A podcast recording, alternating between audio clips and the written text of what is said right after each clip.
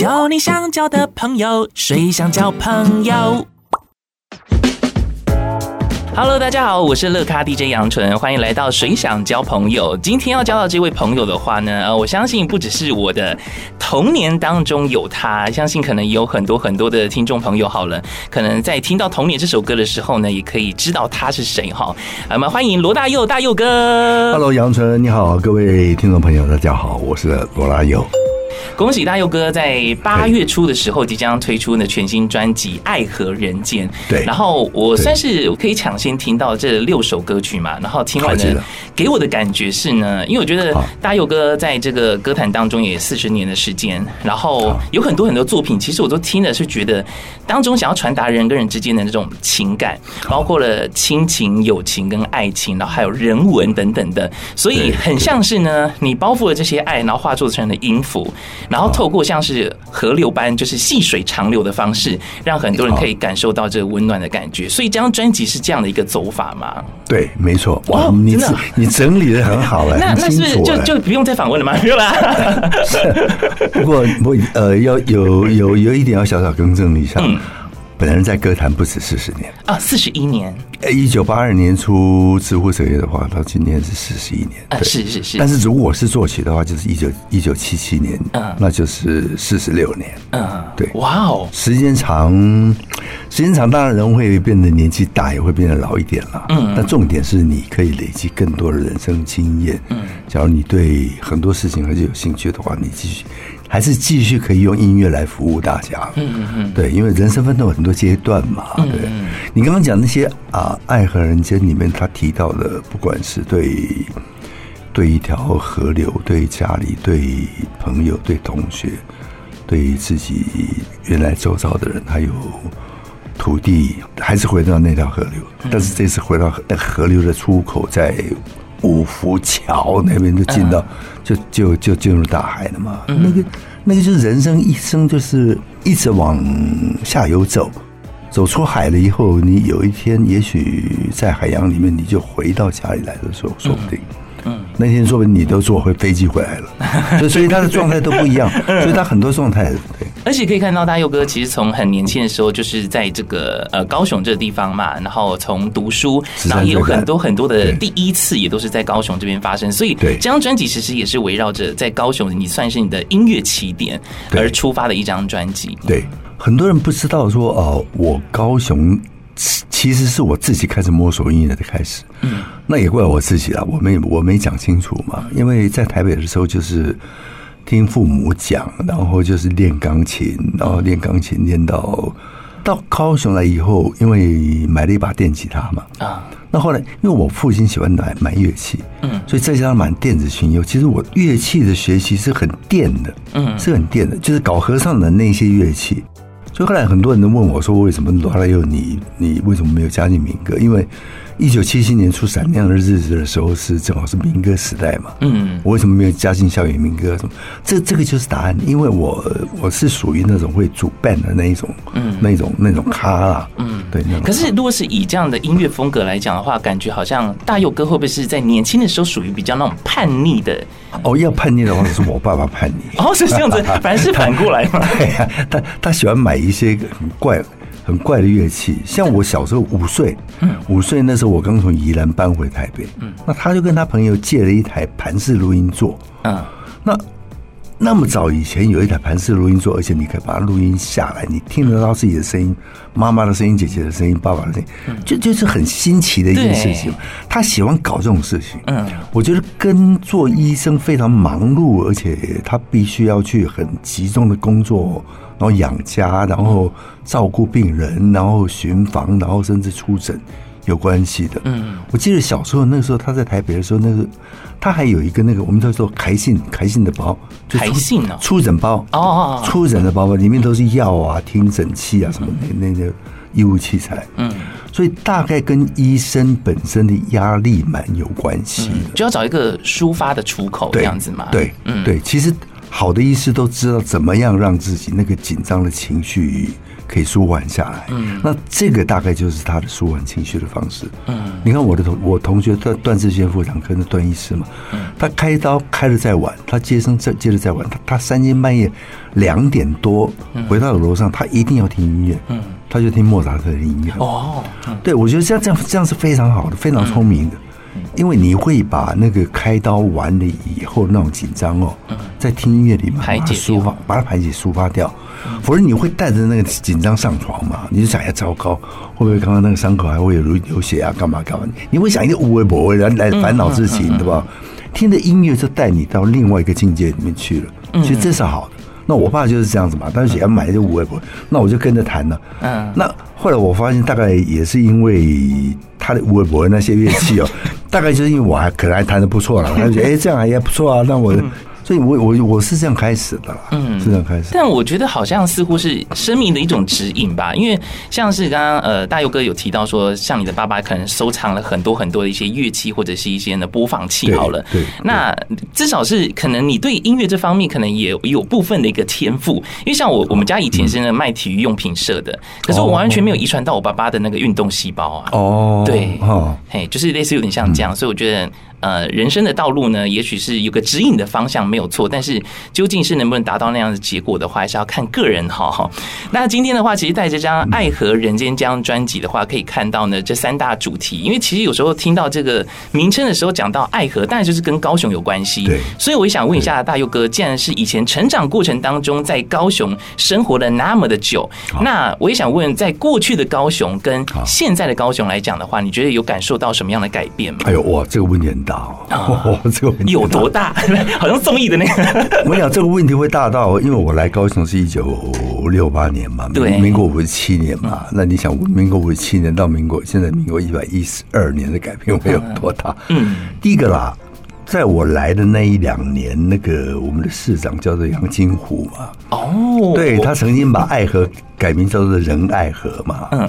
然后寿山改名叫做万寿山嘛？啊，对对对，以前叫万寿山。对对对，不是啦，最早叫啊，最早的这以前，那是因为它有一些政治上面的一些因素啦，那就不讨论了。对，但是后来还是大家觉得自然一点，对，把这个爱河跟寿山的名字都还给大家嘛，对。所以，所以我说改变有这些改变吗？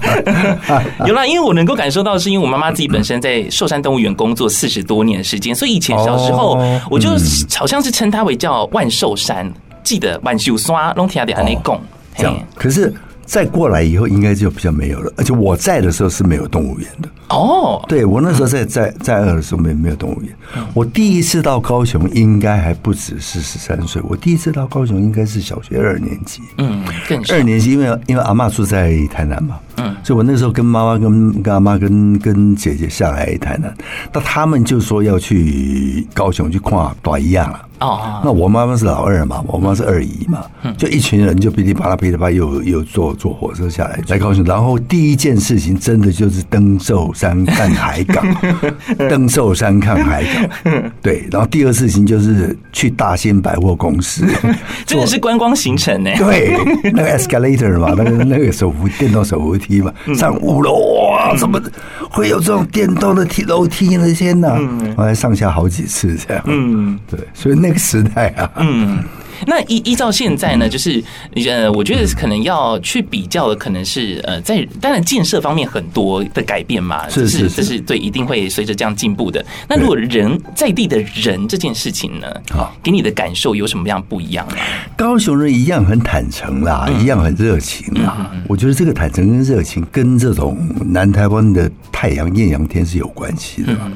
因为人直接就在接触太阳嘛，而且就是那么热，然后，然后他他的活动免不了就是会跟大自然会有接触嘛，对不对？你海港在那边，风在这边，又有山，又有山，然后又有海，又有爱河嘛，所以高雄人的那个性格都会比较坦诚，比较比较直接一点呐。嗯，现在建设多了以后，我反反而觉得在高雄这边啊，店多了嘛，所以。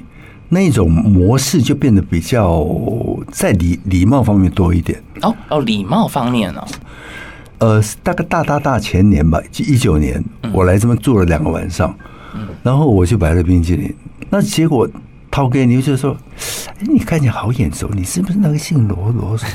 我说对啊，我以前在这边念书的。哦，你是罗大佑是不是？我说对啊。我他本来就很客气，不哦，就是高雄人就是这个样子嘛。我走的时候，他他就送我一盒冰淇淋的嘛。那我怎么会吃得完呢？对不对？第一个，第二个，他是在二十分钟之内不送给人，马上就会融化掉的一个东西嘛。所以我一进到段副段志先生副长跟人，马上把这个。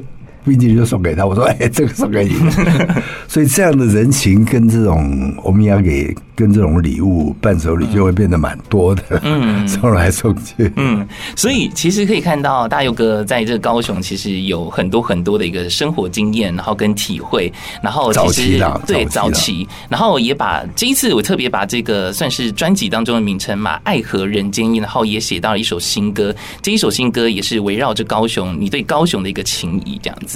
嗯，是因为里面提到不少的地名嘛，哎，而且连路什么路啊，三多什么的，对对对对对对，嗯、我觉得一心呐、啊，然后二圣的二圣，你知道哪哪二圣？二哪二圣？考试哎呀，哎，真的有吗？好极了！哎，这边是高雄人哦，这边是高雄人哦。二圣就是关公跟孔子啦，哦，文圣跟武圣。那三多是哪三多？等等，怎么变成知识型的节目了？对对对，知识型、知识型、观光观光考察型。因为我们家就在那个那个文武圣庙隔壁嘛。嗯嗯。我们家以前东海医院就在建国四路三百零三号。嗯嗯。讲文武圣庙，所以它里面拜的就是关公跟跟跟孔子两二圣了。三多就是哪三多？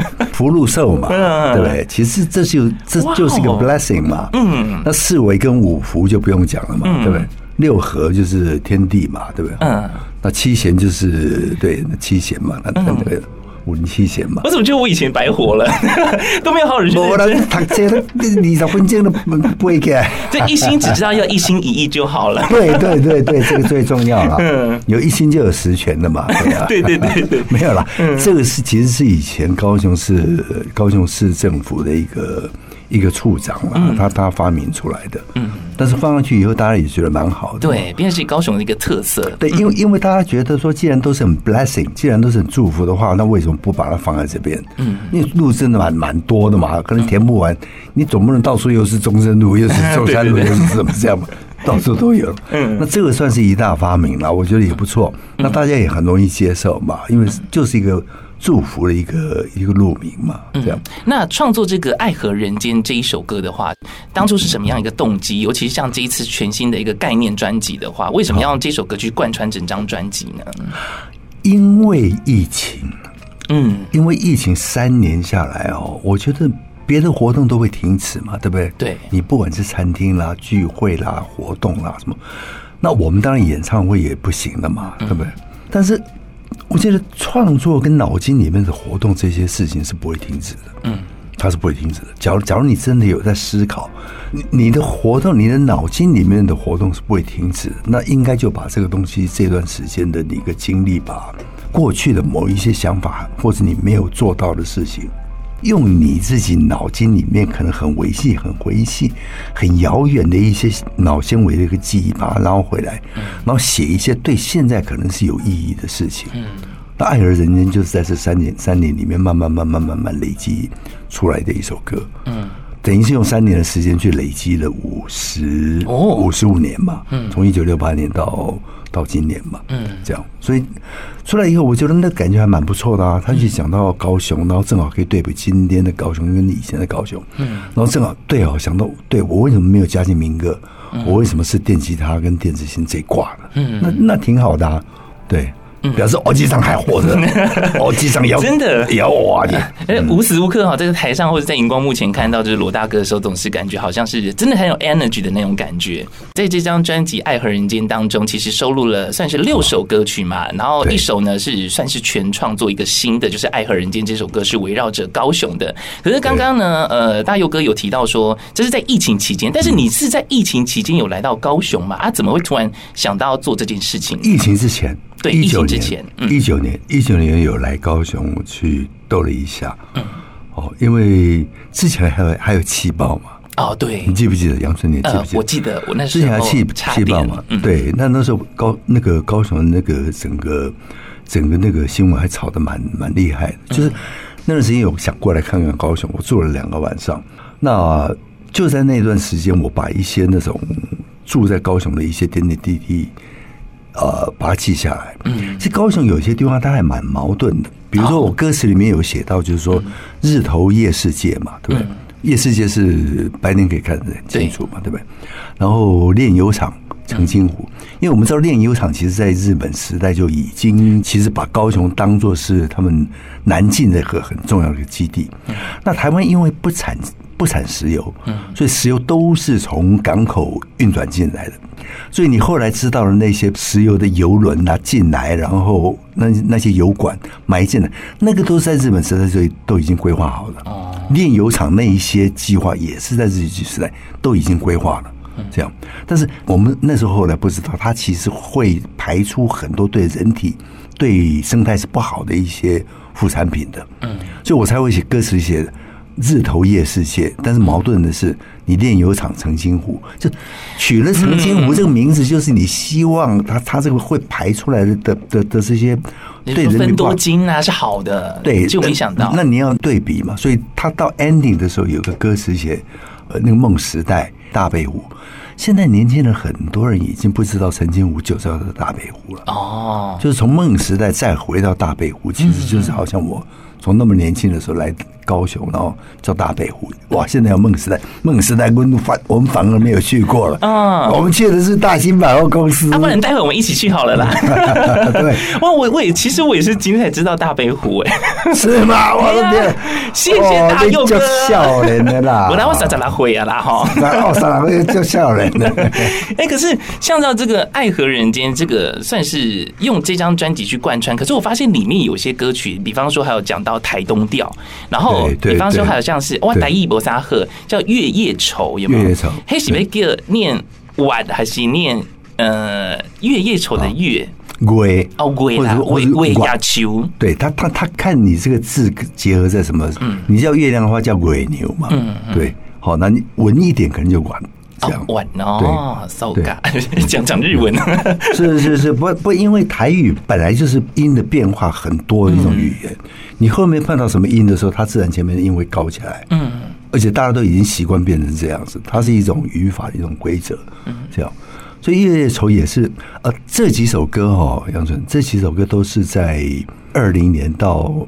二三年这三年里面，把一些旧的歌再 revise，对，重重新把里面再填一段歌词跟歌曲，因为我觉得现在年轻人可能比较不会去听台东调，嗯，哦，因为台东调其实是以前我唱的那个陈蛙兽嘛，嗯，这样，那很多这种早期的音乐，因为现在大家都是 hip hop、rap 这样，可是那些旋律是很优美的，嗯，非常优美，而且它跟台湾的那个结合度是几乎是百分之百的。他因为它很代表这种这种闽南语的一种精神嘛，那你怎么样让现代的人可以跟那个时候的音乐有一个更更好的沟通跟跟了解？我觉得把一段新的曲跟词加进去会是一个不错的方式。嗯，哦，第一个自己当然可以也学习怎么样去去粘合或是发展一首曲子。因为我们知道曲子里面发展部是很重要的，对，从贝多芬的滴滴滴答，对对对对，那个那个要发展到后面的和弦，再发展到更多更复杂的结构，那是一个作曲的一个一种所谓自己自修的功力，嗯，这样，所以像月夜愁，呃，对，像月夜愁，像耶稣的另一个名字，嗯，像呃台中调。呃，甚至那个，甚至那一首在 SARS 的时候写的那一首那伴侣，伴侣，嗯，我很喜欢这一首歌，是吗？嗯，可能是我内心的一个渴望吧，没有啦。是了在那个时候嘛，对，那那个时候在在疫情之下，大家心里都比较紧张嘛，对。所以我就在这个时候把这些歌曲一一一起发出来，它有它的时代的一个道理的。嗯嗯，有。其实可以透过这一张专辑，毕竟是围绕着高雄。但是我想问说，大佑哥为什么要结合？可能呃，有一些早期的一些经典没有错，但是像台东调，然后还有像是月夜愁，因为月夜愁的其实第一第一句的歌词好像讲的也是台北，对不对？是在台北的某个某一条那个好像是什么呃什么北路还是南路？中山南路。对对对，中山南路北路对。中山南路其实台北城哦，最早的时候很小很小，嗯，就总统府前面那个中山南路，跟总统府后面的中华路，嗯，跟往东的话是爱国西路，也往西的应该是那个中央西路。嗯，它台北城很小很小，以前很小很小，日本人来了以后，他们就在等于是快车道跟慢车道中间就设了那个所谓的安全岛了。嗯，就安全岛上面也有种路有路灯嘛。嗯，这样，所以一把两边的安全岛一放上去，然后中间放路灯的时候，它就变成沙算了。哦，沙对，对，两边的慢车道加中间在一起的那个两边的的的快车道，这样叫沙算了。那我想。不同的时空里面，其实经过不同的处理以后，你可以把一个月亮嗯很忧愁的晚上，你把它变在另外一种时空里面是没有问题的。嗯，把它加上水，把它加上运河，把它加上。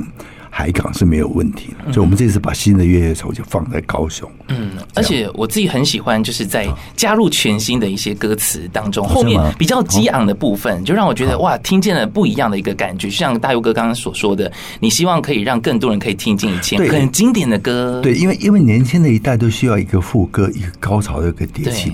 因为以前人不会这样写嘛，嗯，以前人写歌词很文雅的，嗯，对对对，对不对？哦，哦，烘焙栽呀，啊，哦，好文。文雅这样对不对？可是现在人就是。啊，又 rap 又又又又又又三字经，又什么东西？时代不讲啊，时代不讲啦。对，其实我我的内心当中蛮算是一个住着一个老灵魂，当然也不是说现代的呃现代的东西，因为毕竟你知道很复杂，然后又很快速，其实资讯量是非常爆炸的，所以其实你在接收现代这个一个时代的时候，会是觉得是复杂的。但以前那个年代会觉得是很纯真的年代，而且是很单纯的。像我自己很喜欢写信。这件事情。哦，对，所以我觉得有些东西呢是好的，美好的东西需要保留，是是是，它不但需要保留，而且它需要时间去做，嗯，它需要把它做出来，真的需要把它做出来。像像我们现在祝人家生日快乐，要寄圣诞卡，要送节日快乐，那那那都太快了嘛。嗯，对，一次可以处理五百个。看罗大佑大哥，就是你的朋友很多，不是同一天呢。他可以可以到这个地步嘛？你一次处理，你你二你十几分钟处理一个五万个人也没有问题嘛？只要你有个名单，对不对？很快速，这样对。但是那个。他就说：“你说喜欢写信，就是因为我相信你是一个喜欢把一个心意，嗯，放在一个时间上面，然后慢慢表达，表达全了以后，就把它折起来，放在信封里面，把人名写上去，把地址写上去，把寄信的人地址也写上去。”那不管走路、骑脚踏车或是开车，到附近有个油桶，把它丢下去。对对对，那种感觉。对啊，那个、那个、那个才、那个才是一个人的正常的一个对另外一个人要表达的一个很完整的程序嘛。嗯。那如果是从朋友发来的一个 个个生日快乐、早安图、早安图。对啊，转转图那个好像就就少了一些什么什么东西了。我觉得。人类的生命正在因为很方便这件事情，在少了很多真正人类的价值。而且我觉得等待其实是一件美好的事，因为像现在手机很方便嘛。可是像以前，呃，记得在呃 email 时代的时候，那可能就是写给对方，然后看什么时候会回，那种期待感是很有的。但现在你说随便，有些人可能甚至已读不回啊。嗯。呃，那那等信可能又更 更慢了。无法讨论是是有点到谁吗？没有啦，没有啊。等不等信，我觉得是浪漫的事情啊。嗯，你看古人像李白他们，他们接到一封信，接到一封信了以后，然后他们恢复信了以后，他们他他们他们自己又不等回信，他们都是骑着马就去找那个人了啊。那骑着马可能要骑一两天呢。嗯。对不对？但是好像好听起来好浪漫哦，嗯，不不止浪漫了，我觉得那种交情就才会真的深嘛，嗯，对不对？哇，那个你来就朋友来看你了，哇，那个在家里要准备什么样的酒，然后小朋友要怎么欢迎呢？然后住宿啊怎么样？那个那个真的是很深的一种人跟人之间的一种交往的一种一种默契，一种模式，一种仪式嘛，嗯哦。对我，我觉得真的，我们活着并不是为了方便而活着啦。嗯，所以像刚刚提到的专辑当中那一首歌就是伴侣，因为我觉得伴侣不见得是可能是在感情上面或者是在婚姻阶段这样俗称叫伴侣，其实能够一起度过难关，然后遍尝这些喜怒哀乐，也是一个伴侣的一种呈现。嗯，是是是，因为因为其实，在疫情期间呢，不管是当初二零零三年的 SARS，嗯，或是今天的这个 COVID nineteen 哦啊新冠。其实我们最清楚的一个感觉就是，就是在疫情里面，你要勤洗手，要戴口罩，要干嘛干嘛，保持距离啊，干嘛不要去人多的地方。最清楚的距离就是，我们其实我们身边的人，我们的亲人，我们的家人，我们的父母是最重要的。嗯，你有没有发现？嗯，你你跟他们相处太重要了嘛？因为这段时间大概百分之八十以上时间都是跟他们相处嘛，嗯，甚至有到百分之九十以上了。假如你不能出去的话，那就是这一段时间，我觉得就是 老天叫我们要好好珍惜，除了。除了自己的身边以人以外，还有地球啦，嗯，对吧？一定是地球出了什么问题，人才会被隔绝在跟不是那么亲的人的一些接近会产生的活动嘛，嗯，一定是那些接触过多了嘛，或是全球化的这种这种进程太快了，嗯，有些人赚得太快了，嗯，他们需要希望赢者全拿，对不对？他们拿的太多了，这样。所以，我们跟亲人之间保持一个很好的关系，而且让让人跟人之间最美丽的这种、最一辈子的这种感觉可以延续，然后这些是重要过那些全球化的这种。Winner takes all 那种东西，我觉得是更重要的。嗯，我觉得在疫情那个阶段，的确有很多人呢都感受到说呢，真的很久很久没有陪伴家人了。但是时间一拉长的时候，感觉感觉哎哎，又不赶快了。对，哎，怎么会那么长？因为你说哎，而且当时被 get 熟嘞。好了，其实这首歌《伴侣》，我自己是真的是专辑当中我很喜欢的，当然不是只有我我渴望的部分而已了。但是我就想要罗大佑大哥他想在这音乐当中所传达的，其实也有关怀的一个心意，但。关怀其实不见得是一定要所谓的是关怀长者，其实是关怀很身边很多很多的人，因为每个人的心其实都有破碎的时刻，所以你也可以去常常去做一个关怀的动作，可以让彼此人跟人之间，你知道就是互相扶持的。啊。对对，就是就像歌词你们就有讲的话，每一个握手将不再犹豫哦。那也许有些人你不认识，可是你也是要去关心他，嗯哦，因为像医疗人员就是这样子嘛。医疗人员就是不管戴，老师说戴着戴着 mask，戴着戴着口罩，谁知道他是谁？就是那个人也得救啊。嗯，我觉得这个人的最基本的的的关系的这种互相能够支持、互相能维持那个那种那那那那一种力量，要能找得回来了。其实我也想要特别再拉回到这个呃大佑哥，其实在呃以前的时候也曾经读过医学院嘛，然后也读了很久一段时间之后，好早好早，对，然后又当了医生，但究竟是什么样的呃一个情况之下，让你决定说你想要认真做音乐？因为我觉得现在可能也有过去到现在一定有很多人，也许不是学生了，但是他有在追梦的话，那这过程当中你是怎么克服的？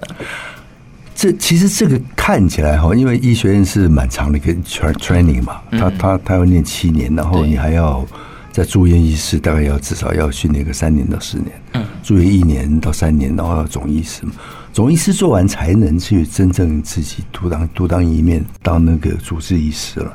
但训练很长，医医生是一个投资很长，然后时间很长，然后要不断努力用功，经过各种考试、各种呃这种专业训练，然后拿到执照的一种行业，他蛮辛苦的，而且要见到不少的血，要看到不少的生命，可能是被引发的危机以后，在你身手上，不管是他是救过来或是救不过来。啊，但是我做这个决定哦，因为也算是。从初中开始就玩乐器嘛，然后到真正写《闪亮的日子》的时候，也是大大概一九七七年。不过我真正下定决心要做的时候，大概是一九八七年。嗯，所以这个决定有差不多十年的时间哦。嗯，假如把《闪亮的日子》一九八七七年，一直到一九八七年去了香港，决定。不再回头，从此去决定我自己的生命，去一大堆广东话的人的世界里面去。对，其实就 这个决定其实是蛮漫长的，所以我我会劝告现在的年轻人哦，因为现在的网络世界因为很发达，大家都手上拥有大量的这种资讯的工具。可是人跟人之间的的竞争是厉害的。我们看现在年轻人的那个工作。饱和率就知道了，因为很多人 work from home，他在家里在家里工作，那就是真正的工作，就要比如说像杨总现在有个正式的在在警察广播广播电台的这个 DJ 的工作，像这样的工作的的那种竞争会很厉害，很厉害。那我就是我是建议啦，从我自己的这种这种生活经验，呃，要要决定自己真正喜欢什么，大概是在二十岁和三十岁以后，嗯，好。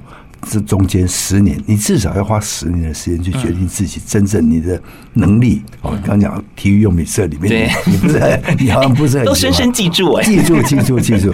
对，一大概不是这个嘛？那你就要是去试别的东西嘛？那你自然会试到一一些一些呃职务呃或者是工作是你喜欢的，那你觉得这个喜欢，然后你自己是真的可以从这里面可以养活自己的，然后可以结合一些伙伴的，嗯，那你就把这个东西可以的话当做是一个一辈子要从事的职业，嗯，从事了以后就大概就不要改了。因为竞争蛮厉害的，嗯，对。可是我刚刚问大佑哥是不是在这个年轻的时候很叛逆的原因，是因为我相信可能蛮蛮多人啦的家长都希望说啊，你这医生啦，你这老师，有啊有啊，哎呀，啊，你进家做医生啊，然后给个力哥跑一当歌手啊。可是这个就没办法啊，对，因为台湾是一个很台湾是一个医疗很发达的一个国家，就医务人员的 training 啦，然后发明啦，医疗器材啦，各方面是很优秀的地方，但是。啊，无欠阮这个，哎呀，搞不中医生嘛。你边开刀边唱歌。对啊，对啊，无无欠 欠人家搞不中呀。对啊，但是但是那个时候因为创作比较少，那我就觉得创作上面可能我可以打开一条路。嗯，所以我后来跟跟父母说：“你们不要担心了，得的，我会养活自己。”因为他们最怕 哦，你养不到腰死哦，你养偷情哦，你对哦要死，他们最怕这个嘛。嗯，那父母当然是好意，不过我觉得，假如说你在，当然我脚踏两条船是蛮长一段时间嘛，就是说在。闪亮的日子在学校里面嘛，后来说支护者也也是在医院当住院医师嘛。嗯，出未来主人翁的时候是在仁爱医院当放射科的的医生嘛。就是两边要做，可是你还是要做得住原来的，那然后可以发展得出后来的。那假如你真的有信心之后，觉得可以走了，那就。让他们放心，自己真的要决定来做。嗯，这样就是，如果你真的是要坚定做这条路的话，你就是用实力去证明它。对，实力，而且那个你那个决心本身跟实力的再加强是很有关系的。哦，对，哇，这跟我昨天晚上跟在空中的时候分享一个故事，就是所谓的呃，就是尽力而为。你是要做尽力而为，还是竭尽全力？啊，所以像是大佑哥应该就是走这个竭尽全力的路线，义无反顾的竭尽竭尽全力，而且竭尽全力。对，用用抱抱着必死的决心去完成它，这样的话，你那个力气跟所有的旁边对你的 support 都会跟着过来。你相信我。今天其实可以听到大佑哥跟我们分享很多。今天还有一最后一首歌想要分享，就是呢，就是请珍重这一首歌曲，因为它算是比较温暖、内涵哦、叮咛的一种。嗯，这个歌反而很怪，因为这个歌是二零二零年大概一月左右发行出来的。嗯，它是单曲。它的封面是一个手绘的一个一个向夕阳告别的一个一个状态，可是这首歌在二零二零一月出版了没多久，就真的就两个礼拜时间嘛，就碰到那个新冠疫情，就碰到了。嗯，还真的是请珍重哎。对，请珍重。我我本来想说拜拜 拜拜音乐界的各位朋友，我天哪，我怎么怎么搞的碰到又回来了，又回来了，潘一谁？潘一谁？好像是被。我觉得真的，所以会出《爱和人间》这个专辑哦，好像真的是被这个伟大的新冠病毒给 recharge 了一样。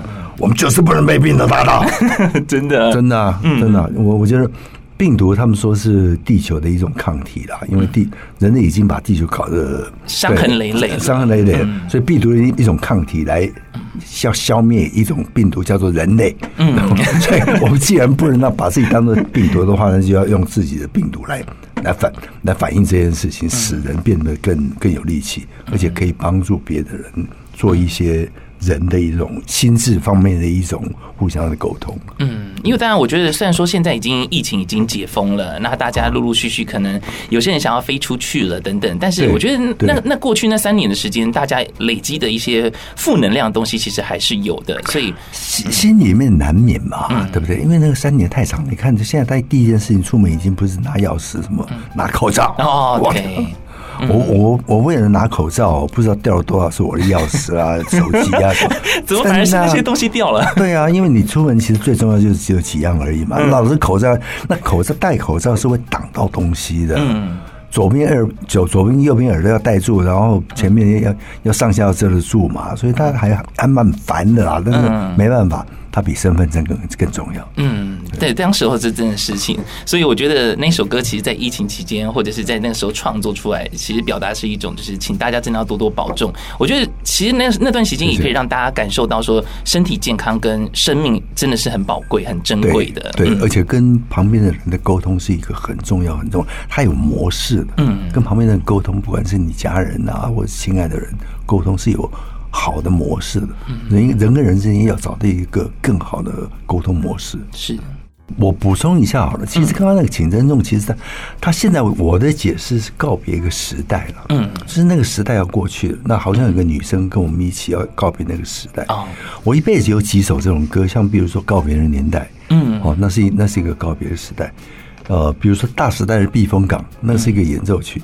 哦，因为我好像音乐圈里面也算是我活得比较久一点了，就是在创作上面，对不对？那其实人生是有很多阶段的。比如像孔子会讲说，三十而立，四十不惑，五十而呃五十知天命，六十干嘛这样？人生真的会有很多不一样的阶段。你在不一样的阶段里面，不管你在哪里，你都会有不同的待人处事的方式。嗯，那对一个创作人来讲，你都会有不同的创作。